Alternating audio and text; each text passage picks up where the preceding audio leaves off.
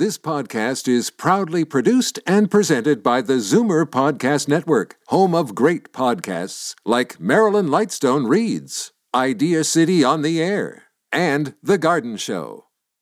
The most memorable interviews and listener calls from the week that was on Fight Back with Libby Zneimer. Welcome to the best of Fight Back with Jane Brown. Good afternoon. Welcome to the Saturday edition of the Best of Fight Back from the week that was. We started the week on Family Day Monday with a conversation about long-term care. That was the day visits resumed for people who are double vaccinated against COVID-19. And there seems to be a growing appreciation that nursing home residents should be allowed to make their own decisions, even if they involve some risk. This is all happening in the context of easing restrictions, as politicians and public health experts say we must shift to living with COVID-19. Libby was joined by our Monday Zoomer squad to discuss. Bill Van Gorder is Chief Operating Officer and Chief Policy Officer at CARP. Peter Muggeridge is Senior Editor at Zoomer Magazine. And David Cravit is Chief Membership Officer at CARP and Vice President at Zoomer Media. Well, I think that it's a mixture of this is what we need to do because we can do it now because the caseloads and the infection rates, et cetera, are moving in the right direction or have moved in the right direction. So it's a mixture of that, but it's also a mixture of we really don't think we can micromanage this anymore. It's up to you guys to figure out what you want to do, and we're recognizing that. It's belated, but I think it is. We've talked for weeks and weeks here about how this is moving in the direction of coming on the shoulders of each individual, and the absoluteness, if you will, of what the government authorities say is the case, that has been eroding, and it's sort of finding its way to where it was, I think, always meant to be. Peter, what do you think? Well, what year are we in now? We're in the second year and a bit of lockdowns and restrictions and, turning visitors to long-term care homes away at the door, limiting the number of family members who can visit. And I just think that it's taken its toll on the residents especially, but also on families. And it's time we moved on. Like the goal of stopping the spread might sort of be secondary to the mental health of the families and the overall health of the patients. And I think we've lost that over the 2 years, and we need to get back to that. Bill, do you think Zoomers or older people are hesitant about things like the removal of vaccine passports and coming up the removal of perhaps mask mandates? I think they'll be the last to go here in Canada anyway. I think there is some hesitation, some worry, but it also, as both David and Peter said, it's time that we learned as older Canadians to manage our own health again. The government can't keep making rules for us forever. This doesn't mean that you'll necessarily have everybody go into the long-term care homes in the family and visit. It doesn't mean you won't wear a mask most of the time. It doesn't mean that you won't make sure that you're well vaccinated and ask your close friends and family around you to be vaccinated. But it's time to make the choices on our own. And it really provides, two other real questions now. One is, does the government have in place the facilities to control the regulations in the long-term care homes to make sure that they're as safe as they can be when we make those decisions? And we're not sure about that yet. They promised it. They said it's going to happen. We're going to have to wait and see. The second thing we have to remember, long-term care homes can still make their own decisions about what rules they enforce with people who live in their residence. So it's not automatic. You recall we went through this before over 2 years ago in the early stages of the pandemic, when there was quite a checkerboard of reaction from long-term care homes. So a lot's going on in terms of the decision-making process and whether or not seniors are going to be comfortable in the release of the regulations. Bill Van Gorder, Chief Operating Officer and Chief Policy Officer at CARP, Peter Muggeridge, Senior Editor at Zoomer Magazine, and David Cravit, Chief Membership Officer at CARP and Vice President at Zoomer Media. Fight Back's Monday Zoomer Squad. You're listening to the best of Fight Back on Zoomer Radio. I'm Jane Brown. Monday also marked the end of a more than 3-week occupation of downtown Ottawa by anti-mandate protesters. And on that day, there were signs that life in the nation's capital was returning to normal. But some are predicting it will take a very long time for Ottawa residents to get over the experience of the unprecedented protest-driven occupation. Robin Sears is a crisis communications consultant and former NDP strategist. He also lives in downtown Ottawa and joined Libby on Monday to share his firsthand experience. It's a great relief that it's over. Everybody was very tense. Everybody's a little more relaxed now. Not being able to basically leave the house and go anywhere downtown was very frustrating. But it does leave hanging the question of how do we stop this from happening again? Because I doubt if these people are going to see this as a complete defeat, and they may come back. First of all, do you think that for people in Ottawa, do you think it's going to take them a kind of a long time to get over this? Or do you think, snap the fingers and people will go back to normal? Well, I think there are several things that will prolong it. One is the cleanup process. They left an incredible mess. So that's, a couple of weeks, I would have thought. Then there are all the inquiries that are going to happen, which are going to be necessary, and they'll drag on for weeks, if not months. And then finally, I fear that we may go into a time when Ottawa gets more permanently locked down around the parliamentary square in the same fashion as the White House is or 10 Downing Street is, which will really take away some of the joy and openness of the city, I'm afraid. But I suspect that's what they're planning to do. Well, it's been happening in bits. I remember when I lived in Ottawa, probably back in the dark ages, it was Mulrooney times. I mean, you could drive right up there. Yeah. I mean, it has been happening since the murder of Nathan Cirillo on the War Memorial. That unlocked another wave, and I think this one will too.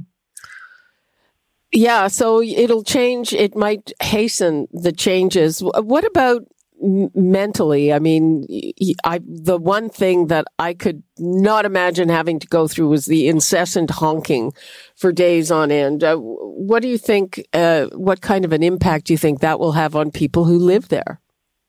I think there'll be people with some, a form of PTSD after this is over. I mean, it wasn't just a honking. There'd be some people were literally frightened to leave their door because they would be threatened and taunted by some of these idiots. And particularly the old, some of them were literally running out of food because they couldn't get out and no one could come and visit them.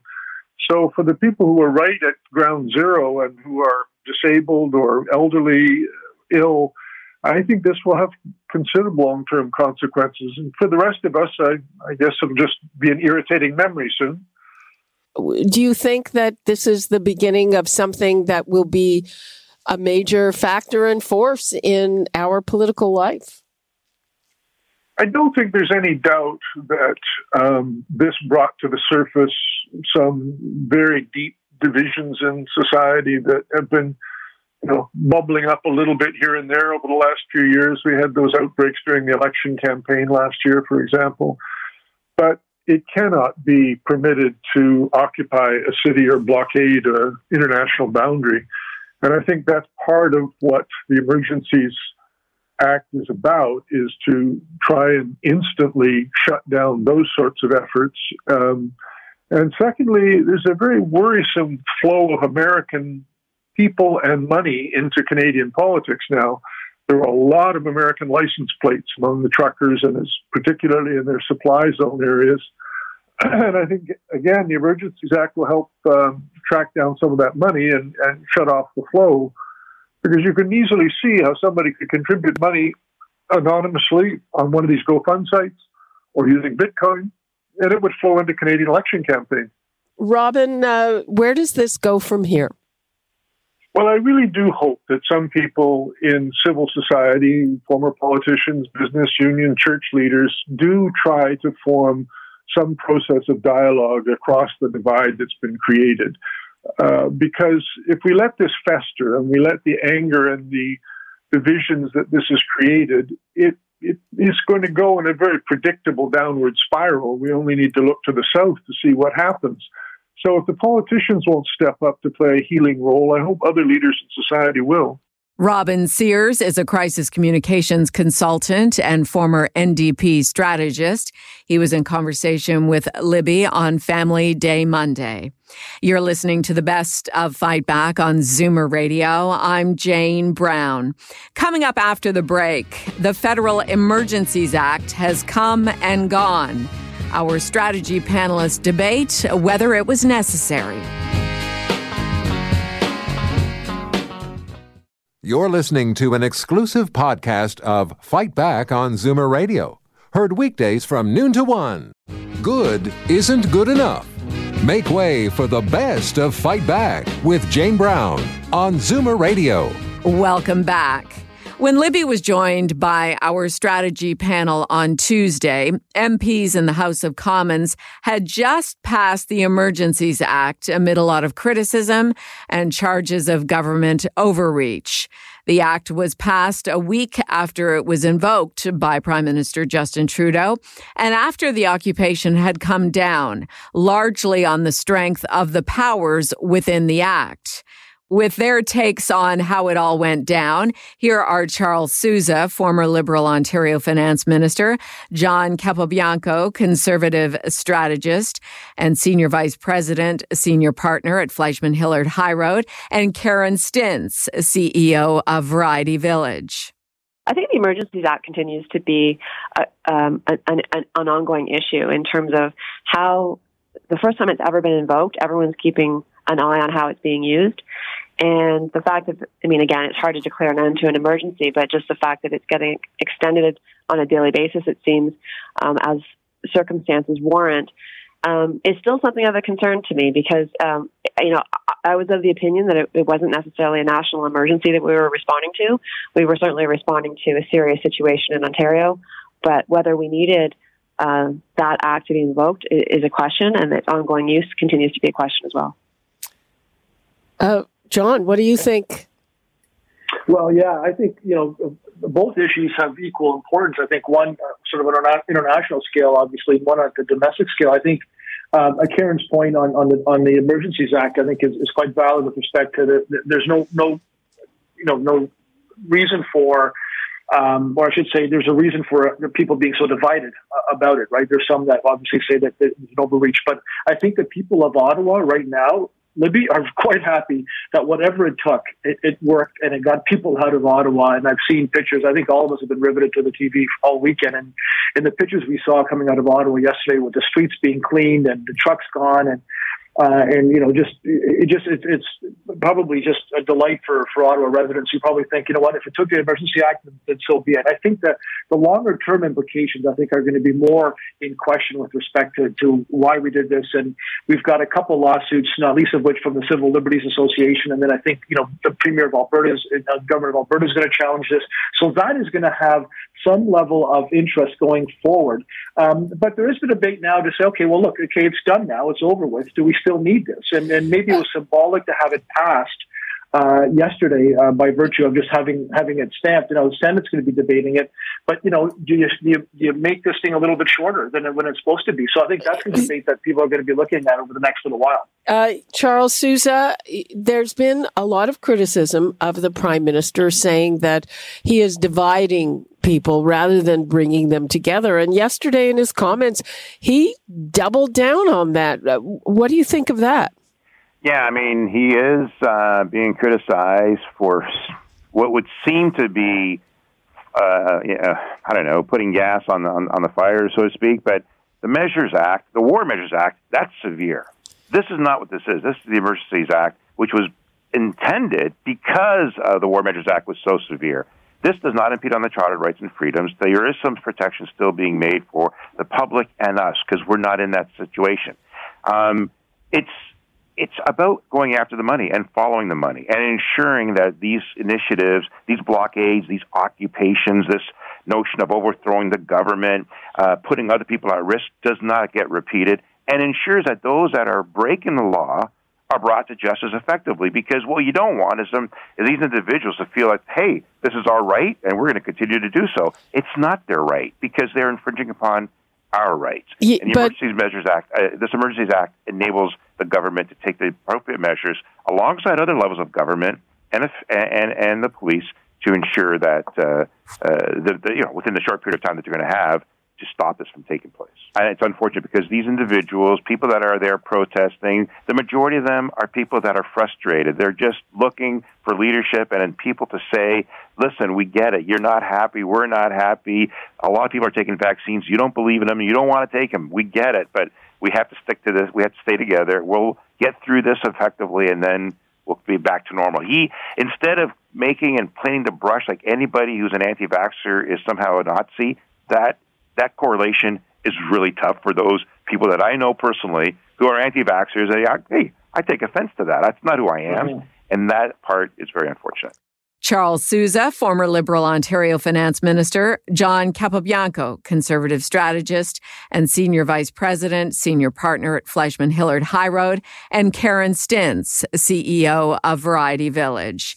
The day after this conversation, the Prime Minister announced that the Emergencies Act would be revoked, since the existing laws, he said, are sufficient to deal with any potential future threats.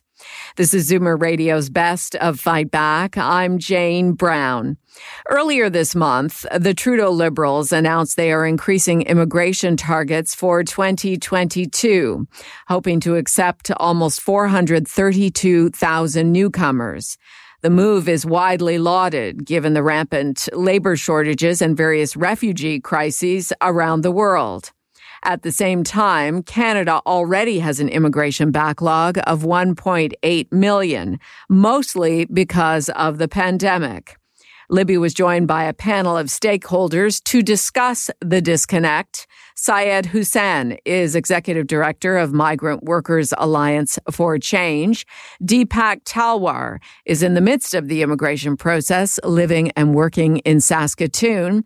And Hart Kaminker is a Toronto-based immigration lawyer.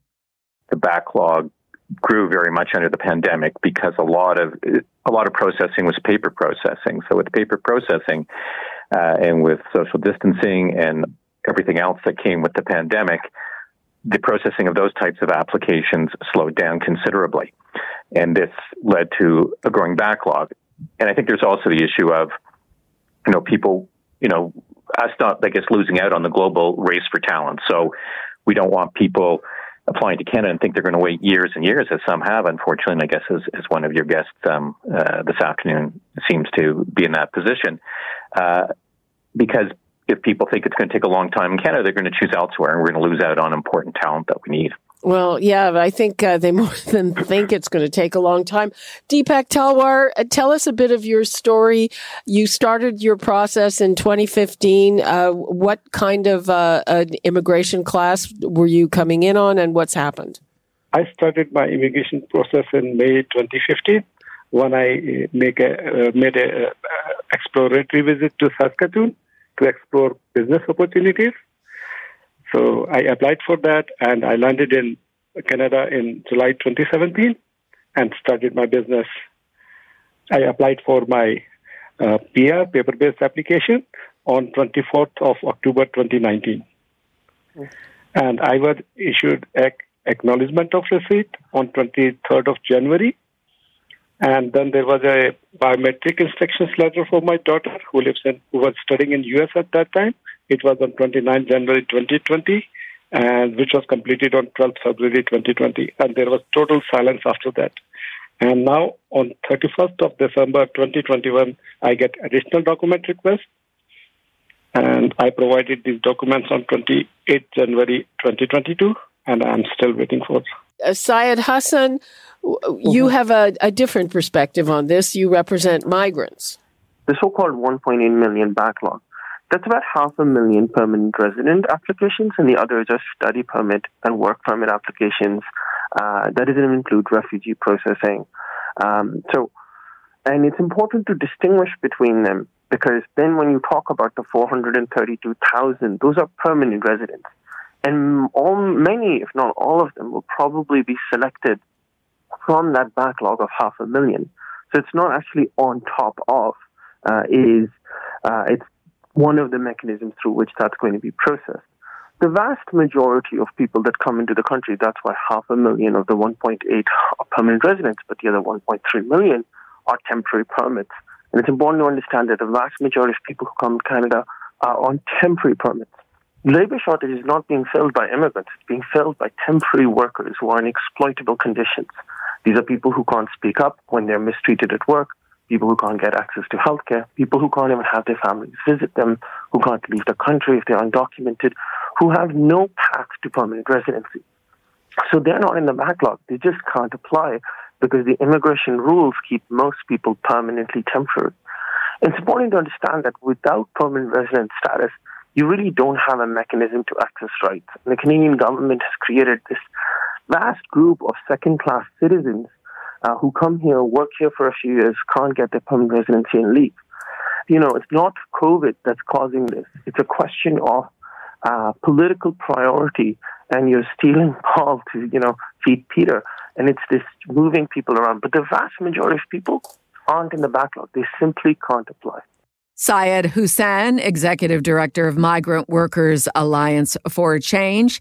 Deepak Talwar, in the midst of the immigration process, living in Saskatoon. And Hart Kaminker, Toronto-based immigration lawyer. I'm Jane Brown, and this is Zoomer Radio's Best of Fight Back. Still to come, what you had to say about the week that was and the Fight Back Knockout Call of the Week. You're listening to an exclusive podcast of Fight Back on Zoomer Radio. Heard weekdays from noon to one. Zoomer Radio, pulling no punches with the best of Fight Back with Jane Brown. Fight Back with Libby Zneimer has the most informed guests on the week's hot topics. And we also rely on you for your valued opinions. We've gone through the audio. Here are some of the best calls of the past week.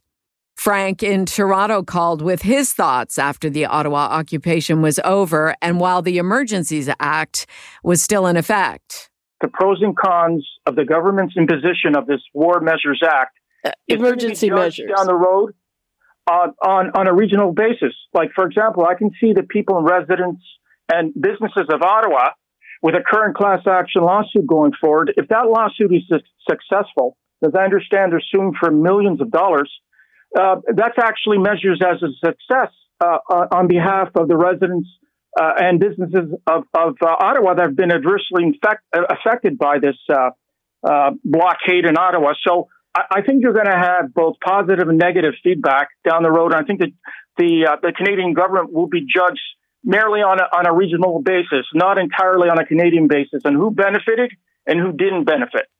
Ruth in North York called about Doug Ford's plan to remove the annual license plate fees. This has really gotten to me already from Mr. Ford, and I say that with reservation. This is folly. Aren't our taxes going up by this amount? Are we that ready to be bought? Shame on us. Shame on us if we so. I will not. I am so aggravated over this. You have no idea already what he's done here. I will not wait. I will not vote for this man, especially at looking at how he set out of what was going on in Ottawa. That's all I really want to say. I'm really aggravated over this. And now, Fight Back's Knockout Call of the Week. There were a lot of great calls this week, but the winner of the Fight Back Knockout Call of the Week is Kathy in Niagara, who phoned about needing perspective when it comes to freedom, pointing to the concerns of anti-vaccine mandate protesters in Canada versus the people of Ukraine, who've had war waged on them by Vladimir Putin. I'm just thinking that with all that's gone on in Canada, it's a joke when you see what's going on in Ukraine. We take democracy for granted. See how fast somebody can come in and take over? We got to be careful. This is ridiculous, complaining about having to be shut down for a couple of years. What about the people that had the Blitz in England? You didn't see them running around crying that they were sick and tired of being bombed every night. That does it for today's Best of Fight Back on Zoomer Radio. If you'd like to qualify for the Fight Back Knockout Call of the Week, phone us noon to 1 weekdays. Or if you have a comment, email us at fightback@zoomer.ca.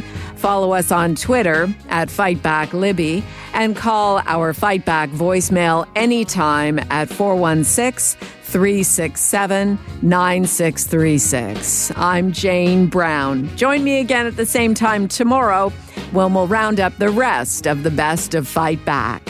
The Best of Fight Back is produced by Jane Brown, Justin Eacock, and Zeev Hadi, with technical production by Kelly Robotham. Executive producer, Moses Zneimer. This podcast is proudly produced and presented by the Zoomer Podcast Network, home of great podcasts like Marilyn Lightstone Reads, Idea City on the Air, and The Garden Show.